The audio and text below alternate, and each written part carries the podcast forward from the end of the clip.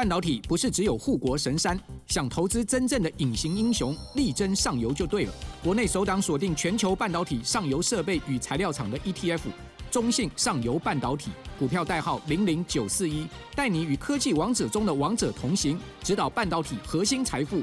二月二十六到三月一号，称王募集，申购速洽中国信托投信与全台各大证券商。投资一定有风险，基金投资有赚有赔，申购前应详阅公开说明书。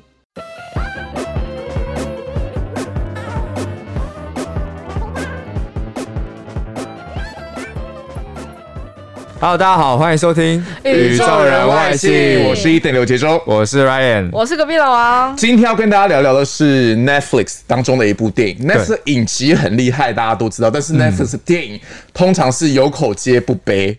啊，对，对，就是不知道为什么他们不齐超厉害，但是一拍电影，大家就会觉得说，哎、对有事吗？但是这一部有引发热潮，有引起讨论，叫做《接线追妻》的 Guilty。对，接线追妻这一部还蛮有趣的是，因为他从头到尾都是杰克·葛伦霍一个人独挑大梁，就等于说。这是他的独角戏。那这一部是在讲说一个洛杉矶的警探，他在射杀了十九岁的青少年之后，被调离原职位调查。那他就被调到了呃九一一报案中心。那这边就是他从头到尾场景就是在九一一报案中心里面，然后他接到一通电话，那个是绑架报案电话，就是在说，对，就是就是在说有个女生，她一接起电话来，她就哭哭啼啼，很紧张，说有人绑架她。那绑架她的那个人其实就是她的老公，而且他们家里面还留了一个六岁的小孩跟一个襁褓中的婴儿，都没有大人照顾他们。那这个警探呢，他接到电话之后，他就很紧张，很努力的想要去破解这个案子，他想要阻止悲剧发生。哦，所以是从头到尾都是在同一个场景发生。我觉得这种片，你知道，我们这种外行人就会觉得说，哦，导演也太省事了吧，好像很好办，但其实我觉得超级困难。很省钱。对，可是因为你知道，反而是在这种很单一的场景下，你要拍出变化，或者你要把这个人一直把我们的注意力一直放在同一个地方，我觉得其实蛮困难的，对不对？就是很容易无聊哎、因为都是一样的人，同一个人，同一个声音，同一个场景。你即使呃，即使在那个场景，你的镜头就是四五个机位在那边变换，你两个小时的电影看起来还是很容易会让人家失去兴趣。所以完全是靠那个，我觉得要靠那个主角，就是男主角，要么就他的演技，对，要么就靠他的魅力，把这整个东西撑起来。所以也难怪网友，因为只有他出现在荧幕上，而且很多时候那个场景都非常非常，就是那镜头离他非常非常近，所以他的什么眼睛的神情啊、眉毛、嘴角的从头都看得一清二楚。所以难怪网友在讨论的焦点、争议焦点都是他。对，网友就在讨论说他的有分两派，他们就站说，就是他只要讨论到这部戏，就在讨论他的演技。那其实这一部戏，很多人也有讲到说，它是一部二零一八年翻拍的作品。它其实原本的原作是一个叫做《恶夜追妻令》的丹麦电影，对，然后这是好莱坞翻拍。那这次讨论主要重点就是他演的好不好，跟这个翻拍作品比较下来，到底哪一个比较好？这样子有啦，因为难怪，因为我觉得这个设定稍微有一点耳熟，啊，对，对不对？就是觉得好像在同一个场景发生的事情，然后是那种接线员的嗯嗯，故事，感觉好像有听过。所以如果是翻拍的话，其实哦，Netflix 很常做这件事情，他可能就把什么地方有一个很有趣的 idea，他可能拿来重新包装，嗯或者是重新诠释一下。那个东西你可以叫做 remake。remake 对，应该很好理解啦 make 就是制造嘛，但是因为这是名词，所以中你要摆在最前面，就是 remake，变成说它是哦，the movie is a remake of a 2018 movie，就是它是二零一八年的一部片的翻拍，所以它是名词中要摆在最前面，就是说它是重新诠释、重新拍摄的作品这样子。那刚刚讲到像这个这种接呃报案中心这种接线员的电影，我以前小时候也看过一部叫做那个《绝命连线》，那他小时候 就多很久以前这部戏很久了很久了，是是？好像我国中还是蛮早的，然后那个电影它就是也是一个女性的接线员，然后她也是在讲说她听到那个呃接到报案电话之后，她怎么协助被害者，就是肯定要他要抢救被救被害者嘛。可是因为里面真的讲了太多。因为接线员其实是不能挂电话的嘛，嗯所以他就是在、呃电话里面会一直听到对方可能甚至是被被强怎奸了被怎么了，或是被杀害，然后很痛苦狰狞的那种挣扎的声音，因为他们不能挂电话，嗯所以其实我觉得接线员感觉一一九这种接线员真的是职业伤害很大哎、而且我觉得，因为我小时候有拍过那个短剧，要跟电话演戏超级不容易。你没有看过八点档？对，有时候就是那种接起来，你会觉得说，你就会知道说他其实假假的。嗯我觉得演戏超级奇妙，就是有的时候我们觉得说，哦，应该没关系。比方说杯子里面不放水，因为我们会觉得说拍的时候看不到，但没有，你事后回看，你就会知道说。那个杯子里没东西，你喝水的时候就不一样，就不一样。或者某些时候，你看那种八点档，你就知道说他那个铃铃铃接起来，其实那边对方根本就没有人在跟他讲话。所以我觉得跟电话演戏超级困难。那你以前在演的时候，需要有人在对面，就是帮你替词，就是你知道跟你对话。我觉得多多少少都要，就会很妙。就是说，你看他们拍摄的时候，或者有时候你在，他会说哦，你看镜头远方的某个地方，嗯，可是你这样去看，跟他真的摆一个立起来的东西，啊，立在那边，你的感觉就会不一样。所以其实我觉得很妙的是这种东西，因为他。们其实场景反而是很单一嘛，我就很好奇说他们那种幕后花絮是怎么拍？是说你都要先把那些尖叫声或者什么性爱现场的东西哦先录下来，就很像在演那种 Marvel 电影一样，就是你在绿幕前面，然后你要演出很多什么什么东西。我觉得这种感觉是类似，就是但是你根本不知道可能剧情的推动或者什么，你就要演出一个。所以我觉得网友的评论，我觉得当然各式会喜欢的也有，会讨厌的也有。但是我觉得，通常如果你有一点点涉略，你就如果你可以想象说他是怎么拍，某些时候你会觉得说，哦，其实真的还蛮还蛮困难的，对，还蛮不容易，或者是蛮有趣。那时候你看这个事情的角度可能就会不一样。像我看到很多网友的评论，就是说他觉得那个 Jake Gyllenhaal 演的有点太 over 了，演的有点太 over，就是他的情绪有点太。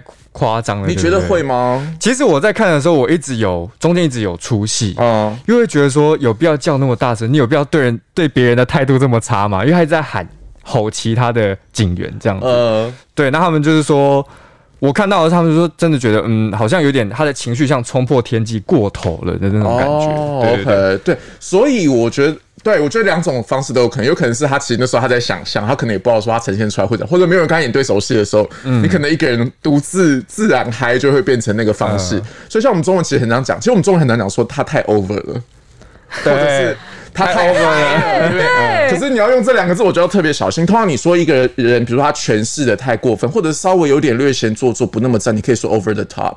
Over the top，所以如果以这样的方式你看，我说 I think his acting is a little bit over the top，就是说好像有必要做到这么，就我们说做到有需要做到这么满吗？嗯哼，就是过满的，太过头了。对，所以可能不太能说 over，顶多你可以说 a a little bit too much，可是你不能说 he's too over，你要说 over the top。那如果像我们平常呃讲话的时候可以用 over the top 吗？日常生活当中你怎么用？比方说，如果是哦，我想象中假设在办公室，嗯，他说啊。老板，你真的太英明了！老板的决定真的是好棒！我就开会的时候那种有没有？阿谀奉承，我觉得是稍，我觉得可以，就是 I think it's a little bit over the top。就是当然，我们对老板尊敬，或者是捧一点老板的 LP 是 OK 的。但是 I think it's a little bit over the top，就没有必要做到这个程度的时候，你就可以说 over the top。对，那像刚刚有讲到，就是这这个警探他遇到职涯上的重大错误，被调离原职位调查之外，其实他的私生活也是过得蛮难过的。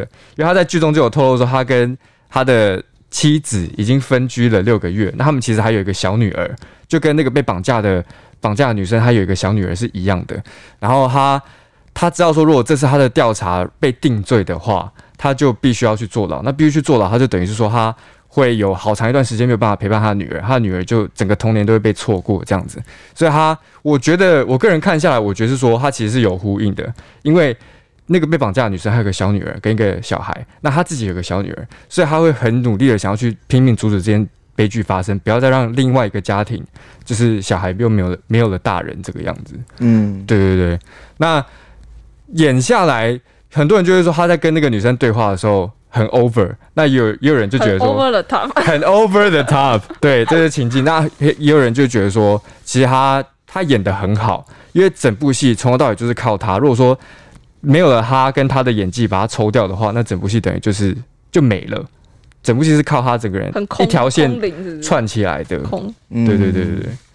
因为其实这种故事，如果是场景比较缺乏的话，就可能要靠那个男主角本身背后的那个故事支撑。所以，嗯，其实看这种戏的时候，我觉得观众会觉得有趣，也是因为他会觉得自己好像某个程度很像侦探，因为就看到这个戏戏里面，因为它场景就这么局限嘛，嗯，戏里面提供各种细节，就会想要说他为什么会做这件事情，或者他之后为什么会故事会怎么样发展。我觉得这种剧好像有趣，会是在。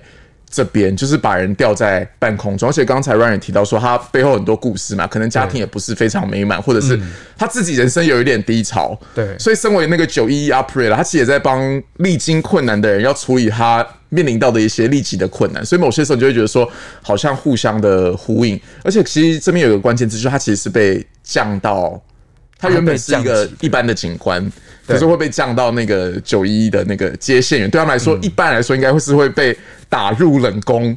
对那种感觉，可是如果你看到最后，当然这边先不要爆了。你看到最后，你就会知道，因为编剧或者导演安排每一件事情，理论上它都有它的意义存意义存在嘛。所以，他为什么今天会被降到九一接线员这边，他要接起一通跟小朋友有关的电话，其实也是跟他自己的职业生涯有点关系。可这个就是到最后，啊，你要看到最后，你才会知道说，哦，原来是这样。所以某些时候那种剧情会有一个反转，然后就让他们觉得说，原来你，而且有时候那种剧前面。越无聊越好，因为后面有一个反转，大家觉得说前面那个铺陈是终于有到，都是伏笔。嗯，所以讲一下那个好了，呃，打入冷宫，一般说升职会啦，升职老王应该会吧？升职就是我被升官了，那个提升有没有？促销那个字，对。想一想没关系啊。啊，不是不是 upgrade，我们可以等你。促销，促销就是我们要，我们要推广，我们要推广一个东西。促销不是 on sale，不是 P 开头了，P 开头有没有？Promote。啊，有吗？Promote 没有，Promote。很常听到啊，很常有常听到，但我没有听到它是升迁的。但我觉得在台湾很常听到是 Promote，就是哎，你去 Promote 这个可能 DM 或者什么东西去 Promote 一下。哦，所以很少会听到。东西嘛。其实 Promote 可以是一个人呐，比如说 I just got I just got a promotion。嗯，就是我我我升职了，可能我做了半年或一年，被升到一个什么样的 promotion，就是升职 promotion。对，那 promote 就是动词嘛，promote。对，一般好像台湾都是讲 promote 什么物品或什么一个活动，宣传什么 promote。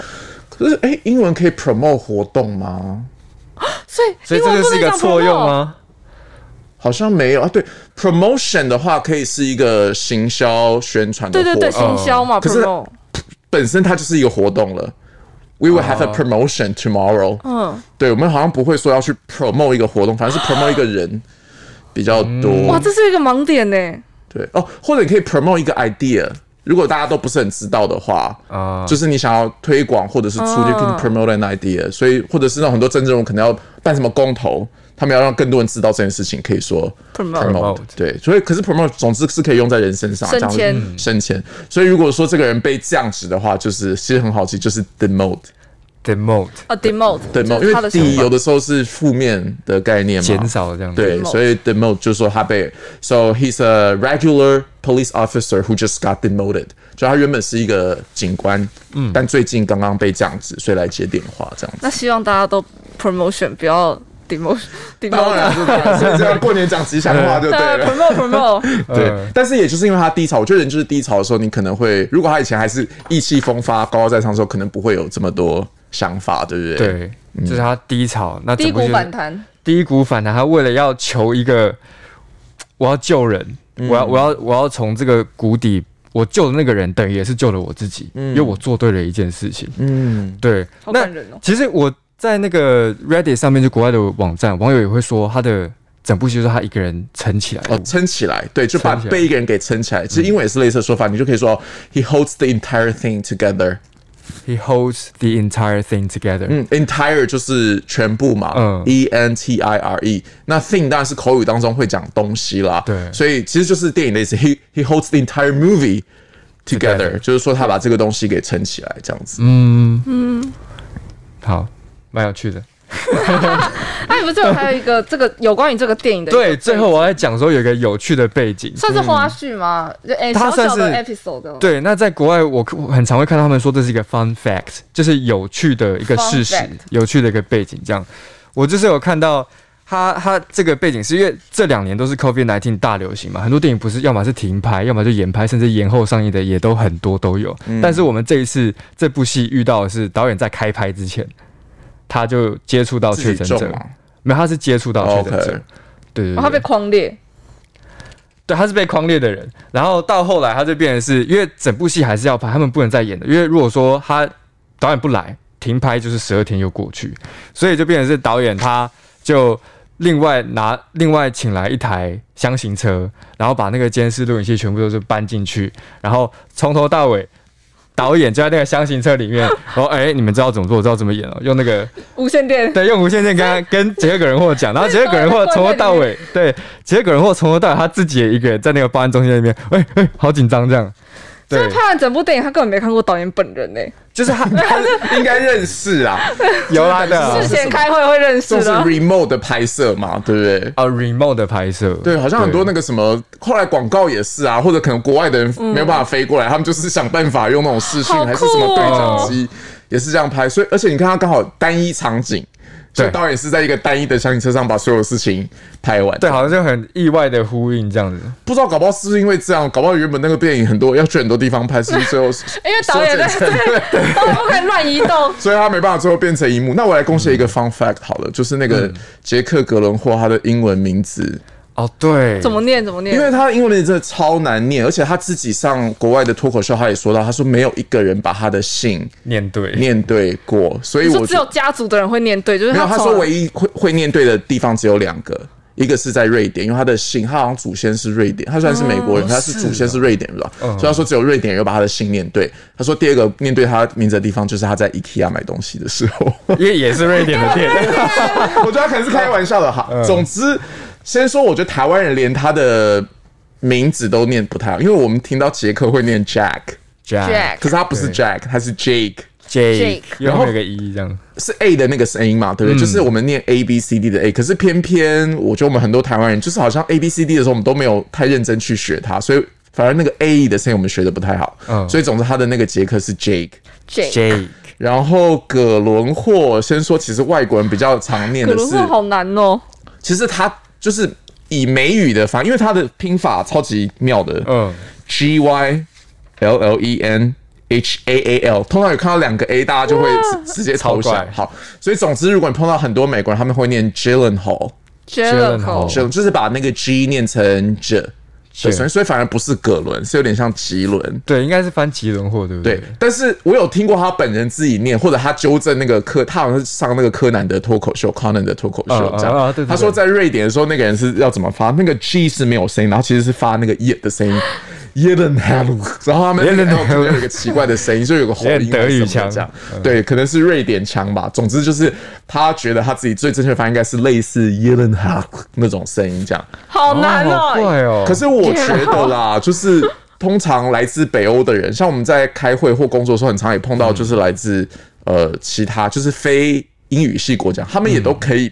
慢慢可以理解，就是多数人都还是会用比较习惯的美语或者是英语的发音去发他们的声音，所以他们也可以理解。说他们自我介绍都会说：“哦，我的名字是什么什么 Angela。”但是如果你们是在美国，就会叫我 Angela。他们都 也慢慢可以理解。我们很 fine 很 OK。对，如果念成 Jake Gyllenhaal 也就差不多了啦。嗯，Gyllenhaal，他的名字就跟那个马修麦康纳一样嘛，就是好莱坞公认难念的。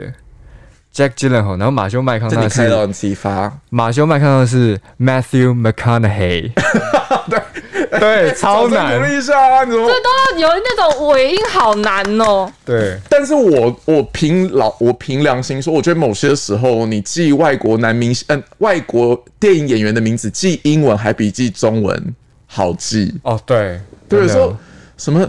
珍妮弗劳伦斯、珍妮弗安妮斯顿什么？珍妮弗罗培兹，对，反正你就是 Jennifer Aniston，好像就没事。哎，可是他们应该也觉得我们的名字很难念吧？因为你光你看刘杰忠，就他们，你看他那个他，他们念不出来吧？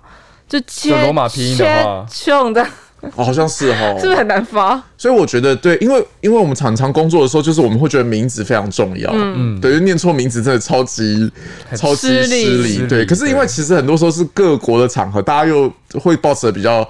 宽容的心态，像我就是前哎上个礼拜吧，就碰到那个泰国代表又来，好难哦，那个超难，真的很难，而且因为泰国泰文又是你看到那个字，其实不是那个你用英文习惯的声音这样，所以我觉得他们后来都知道，就是你光是念中，他们就知道说叫到 他们，因为他们可能觉得你念泰文，他们认不出来吧。那我想问，就是说，如果美国人我看到他的名字，我可以请问他，就是这个名的名字怎么念吗？因为台湾人好像会觉得。